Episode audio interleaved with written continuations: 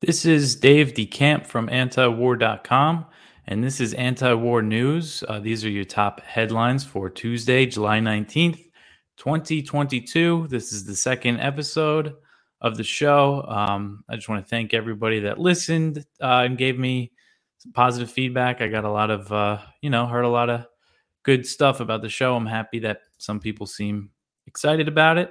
And I just want to bring you guys uh, the top foreign policy news stories of the day from our anti war, non interventionist perspective. So today was a pretty big day. Um, not any major stories really, but a lot of interesting stuff. Um, as always, we bring you a ton of content at antiwar.com, as you can see on the page here. If you are watching on video, oh, and I'll just mention um, we're on Odysee now if you want to watch on video there and YouTube and most of the major podcast apps. Please let me know. Get in touch if I missed your uh, favorite way to listen to a podcast. If there's another more platforms I should get on, uh, but we're just gonna get started here. Uh, the first story at the top: Russia orders troops to target Ukraine's Western provided long range weapons. So on Monday, Sergei Shoigu, the uh, Russian defense minister, he ordered Russian troops to target Ukraine's long range weapons and artillery. And this came uh, after Ukrainian officials said that they've been using U.S. provided high mobility artillery rocket systems known as the uh, the HIMARS. And according to an, uh, an advisor to Ukrainian President Vladimir Zelensky, uh, they said Ukrainian forces have used these HIMARS to launch 30 strikes against Russian targets. They claim targets. They claim that they destroyed two ammunition depots deep inside Russian occupied areas of Ukraine and uh, Russia denied their account of things and said that the strikes hit civilian infrastructure. Russia is accusing Ukraine of using the HIMARS to hit residential areas in the Donbass. Uh, the HIMARS that the U.S. provided Ukraine have a range of 50 miles, although they could be outfitted for munitions to reach longer ranges. Um, if you listened yesterday, I went over an article about how Ukrainian forces said that they're going to start using these HIMARS on Crimea, which – Russia has controlled since 2014. The U.S. doesn't recognize it as Russian territory. Neither does Ukraine. When the U.S. first sent these HIMARS, they said they got assurances from Ukrainian officials that they won't be used on Russian territory. But Crimea is kind of a gray area. And when I asked the State Department if the ban applies to Crimea, if the ban on using the HIMARS in Russian territory applies to Crimea, they replied, Crimea is Ukraine. So that signals that under whatever deal they have with Ukraine about these weapons, they will allow them to be used on Crimea, which risks a pretty major escalation with Russia. Um, so we'll see how this shakes out. And Russia has, in response to, the, to Ukraine using these HIMARS, you know they've they've stepped up strikes across Ukraine in areas behind, uh, you know, the front lines of the war. Um, so we're seeing an expanded war because of the weapons that the U.S. has sent and this next one, this is from Kyle Anzalone. He is our opinion editor at antiwar.com. He also writes at the Libertarian Institute, which is run by Scott Horton, our editorial director. So there are friends over there at the Libertarian Institute. So um, Kyle covered that uh, Zelensky, he fired two of his top officials. He fired uh, the head of the SBU, which is Ukraine's domestic spy agency, and he also fired a prosecutor general over claims that members of their agencies collaborated with Russia. Uh, so he's calling them traitors, and there's been a pretty serious crackdown in Ukraine on people accused of collaborating with Russia inside territories that Russia has left, and uh, outside too. It's not not just there, but this is just another example of Zelensky using his wartime authorities to kind of uh, consolidate power. It seems like, and uh, the aspect that Kyle covered was that the U.S. has been sharing intelligence with Ukraine uh, since the war started, and the U.S. was asked if these firings mean mean any change to that arrangement, but they said no. Uh, this is a quote from State Department spokesperson Ned Price. He said, "quote We are in daily contact with our Ukrainian partners. We invest in." We invest not in personalities, we invest in institutions. We do have an intelligence sharing relationship with our Ukrainian counterparts. We continue to proceed ahead with that. So there's been a few examples of US officials bragging to the media about how Ukraine uh, used U.S. intelligence to target Russian generals, how they used U.S. intelligence to sink a Russian ship. We don't know how true those claims are, but the fact that they were made to the media is a major provocation towards Russia. I mean, you just have to put the shoe on the other foot. Imagine Russia bragging about helping to kill U.S. troops. Um, how the reaction in the U.S. Um, so the the intelligence sharing, you know, it really shows how involved the U.S. is in the war. They're giving them real time intelligence to help them target Russian Russian targets on the battlefield. So the next one here, we're getting into uh, NATO and Turkey and Sweden and Finland trying to join the alliance. Turkish President Erdogan he renewed his his threat to block Sweden and Finland from joining the alliance on Monday. So when they first applied, Turkey blocked Sweden and Finland from joining initially. Uh, their main concerns, you know, they they accuse Sweden and Finland of supporting Kurdish militant groups. Most importantly, the PKK, which Turkey considers a terrorist organization. Not just Turkey, but also the U.S. and the EU. And they also wanted Sweden and Finland to lift sanctions that they placed on Turkey in response to one of Turkey's incursions into Syria in 2019. So at the end of June, at the NATO summit in Madrid, Turkey signed a memorandum with Sweden and Finland, and Sweden and Finland agreed to give in to some of Turkey's demands. In exchange, Turkey would lift its objection. So now their NATO membership has gone to the legislatures in each NATO members in each each NATO member's legislator has to approve their membership and Turkey is saying, you know, if they don't live up to that memorandum, we're still going to block their membership. Now, the main concern for Turkey is over extradition. They want to extradite suspected members of the PKK, and they've renewed requests with Sweden and Finland. Now, if you read the, the agreement that they signed, they don't say, it doesn't say explicitly that Sweden and Finland have to extradite whoever Turkey asks for. It just says that they have to reply to their extradition request. So we'll see um, how this shakes out. But uh, Erdogan said on Monday, quote, I want to reiterate once again that we will freeze the process if these countries do not take the necessary steps to fulfill our conditions, end quote. So Sweden is really the big one. It seems like it's more so there's more Kurdish groups in Sweden, and the Swedish government came under a lot of pressure from a Swedish MP who is of Kurdish Iranian heritage. Um, the government needed her support to survive a no confidence vote in June. And she said that she made a deal with them not to give in to Turkey's demands. And since they signed this memorandum, she's, you know, ramped up the pressure on the Swedish government. So the domestic politics in Sweden could play a big factor in this. And Erdogan hinted that that's the case. He said, quote, we particularly note that Sweden does not have a good image on this issue end quote. Um, whatever exactly that means, but I think you get the gist of of what he's saying. Um, so the next one here, this is really about the sanctions, the U.S. led sanctions campaign on Russia, and the blowback that Western economies have faced. Europe facing major economic crisis from sanctions campaign against Russia. So the US led sanctions campaign against Russia has done nothing to stop the war in Ukraine or hurt Vladimir Putin. But the toll continues to mount on Western economies, and there are increasing signs that Europe is facing a major economic crisis. So the euro has reached a 20 year low against the dollar. Inflation is at a record high 8.6%, and economists are predicting a recession if the EU is cut off from Russian gas. So Russia has already stopped supplying some EU members uh, with natural gas because they refused to pay in rubles. Uh, Putin required payment in gas in rubles, payment for gas in rubles um, because US and EU sanctions targeted Russia's use of the dollar and euro. So that was a bit of retaliation.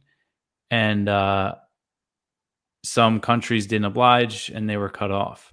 So now the Nord Stream 1 natural gas pipeline that connects Russia and Germany is currently shut down for routine maintenance, but there are growing fears that the pipeline might not come back into service. The Russian gas company Gazprom delivered a letter, letter to European buyers dated July 14th that said they cannot guarantee gas supplies because of extraordinary circumstances. Now, Russia already reduced the amount of gas Nord Stream 1 carried by 1% uh, excuse me, Nord Stream 1 carried by 40% back in June because a turbine that was being serviced was stuck in Canada due to Western sanctions. So that's another example of sanctions having a blowback impact on the West. Um, this turbine was stuck in Canada. Canada eventually agreed to return the turbine, a move that was denounced by Ukraine. Now, Germany, uh, the top economy in Europe, is preparing to ration gas because the winter is coming and they're not sure how the supply is going to be. If there's a complete halt in Russian gas supplies, um, the EU is warning that as much of its uh, 1.5%, it could reduce the EU's gross domestic product by as much as 1.5%.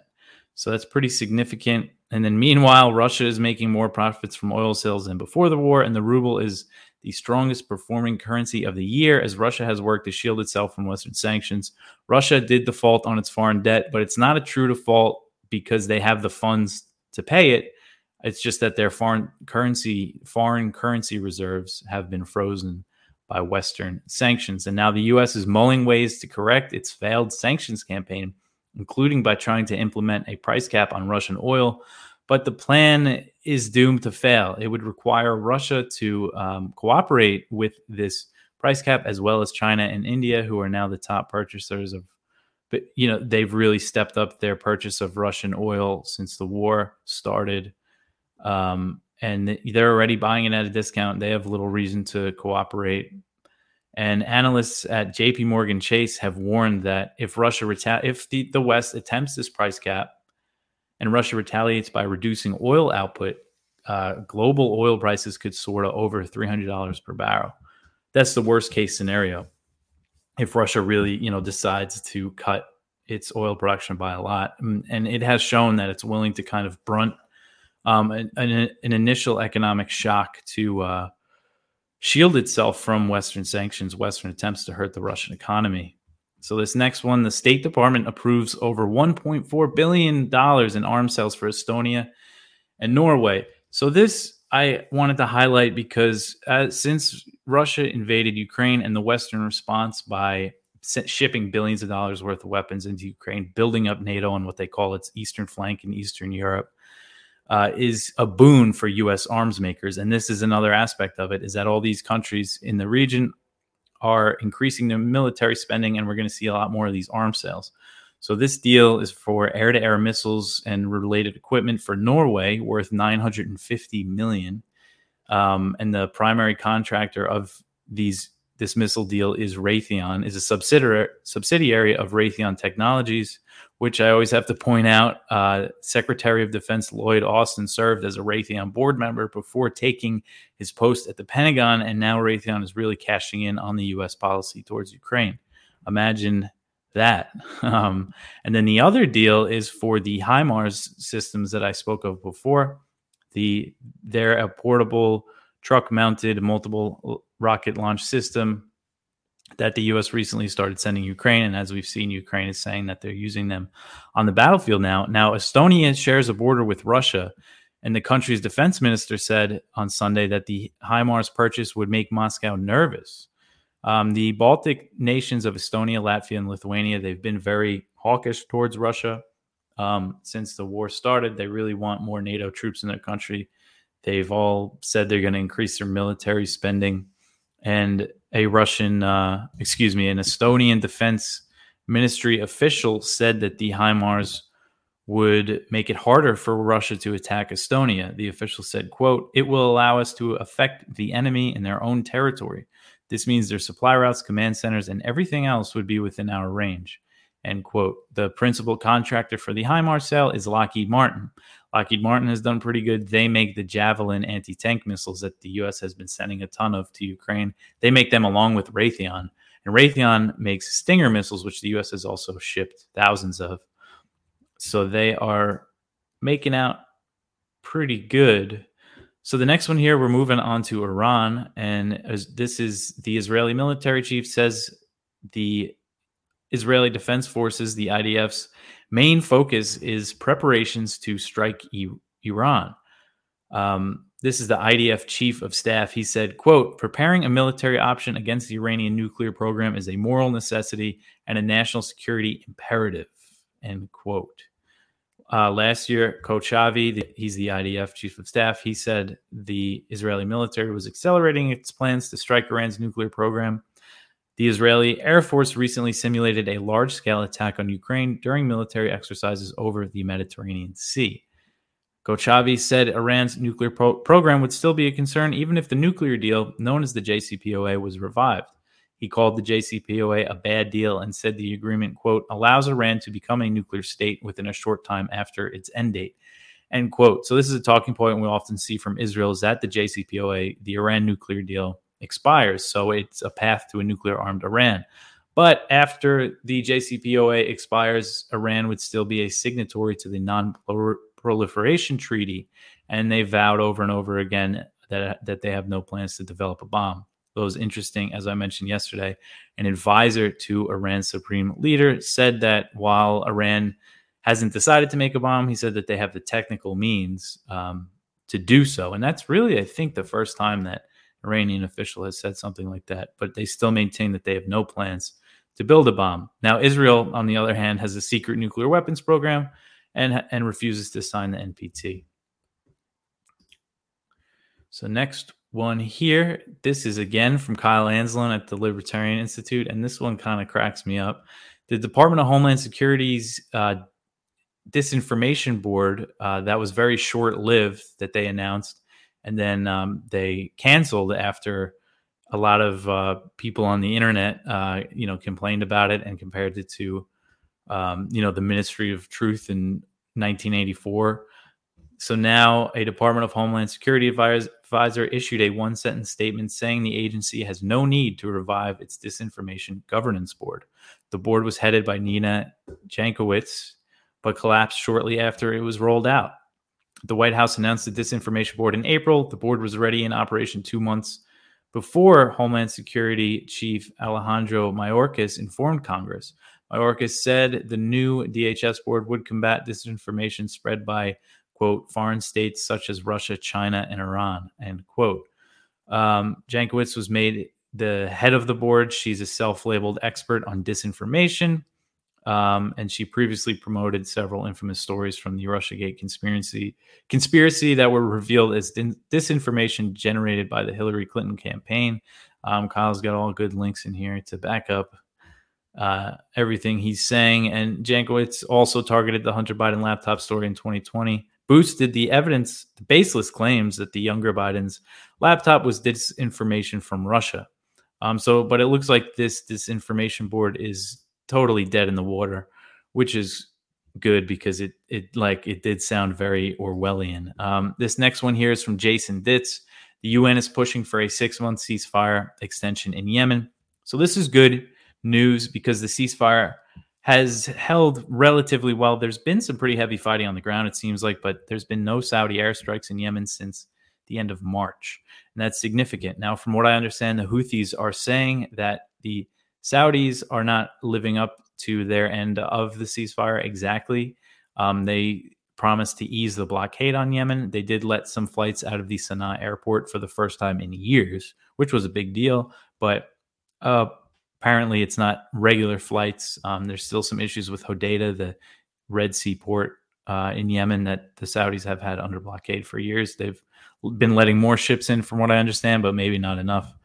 Uh, but hopefully this sticks. This ceasefire stays intact. Again, I mentioned yesterday this is a really good time to put the pressure to end the war in Yemen. And there's a war powers resolution in the House and the Senate now. So if people want to bug, people should bug their representatives and their senator to pass that resolution and put the pressure on Biden to really finally end the war in Yemen, you can call 1 833 Stop War. And there's a prompt um, on their website, 1 833 stopwar.com, and it tells you what to say. And they connect you to your representative, to your senator, and tell them to support that resolution. It's one of the most important things going on right now. Scott Horton has really been pushing this. I should be kind of pushing it more. Um, but I just wanted to mention that. So the next one here, just a very important story. Mexican president renews offer to grant asylum to Julian Assange in letter to Biden. So Mexico's President Lopez Obrador Uh, he said that he delivered a letter to President Biden last week where he pleaded for the U.S. not to prosecute Julian Assange and renewed an offer to grant asylum to the WikiLeaks founder. So Lopez Obrador he met with Biden last week, and he said in the letter, um, he explained that Assange quote did not cause anyone's death, did not violate any human rights, and that he exercised his freedom, and that arresting him would mean a permanent affront to freedom of expression. The Mexican leader said he previously offered asylum to Assange in a letter to President Trump at the end of his term and again at the beginning of the Biden administration. Last month, Lopez Obrador called Assange the best journalist of our time, which I agree with 100%. Uh, so Assange faces up to 175 years in prison for exposing U.S. war crimes by publishing documents that he received from whistleblower and former Army soldier Chelsea Manning. Uh, Lopez Obrador said earlier this month that if, if Assange is sentenced to life in prison, there should be a campaign to dismantle the Statue of Liberty. He said, quote, if they bring him to the US and sentence to the ultimate penalty to death in prison, then we will have to initiate a campaign for dismantling the Statue of Liberty presented by the French because it will no longer be a symbol of liberty, he said. While the Mexican president is outspoken in his support for Assange, who is an Australian citizen, Australian Prime Minister Anthony Albanese is not.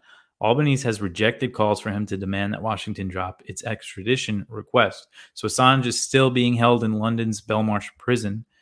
Uh, British Home Secretary Priti Patel has approved the extradition of Assange to the U.S., and Assange's legal team has lodged an appeal on July 1st.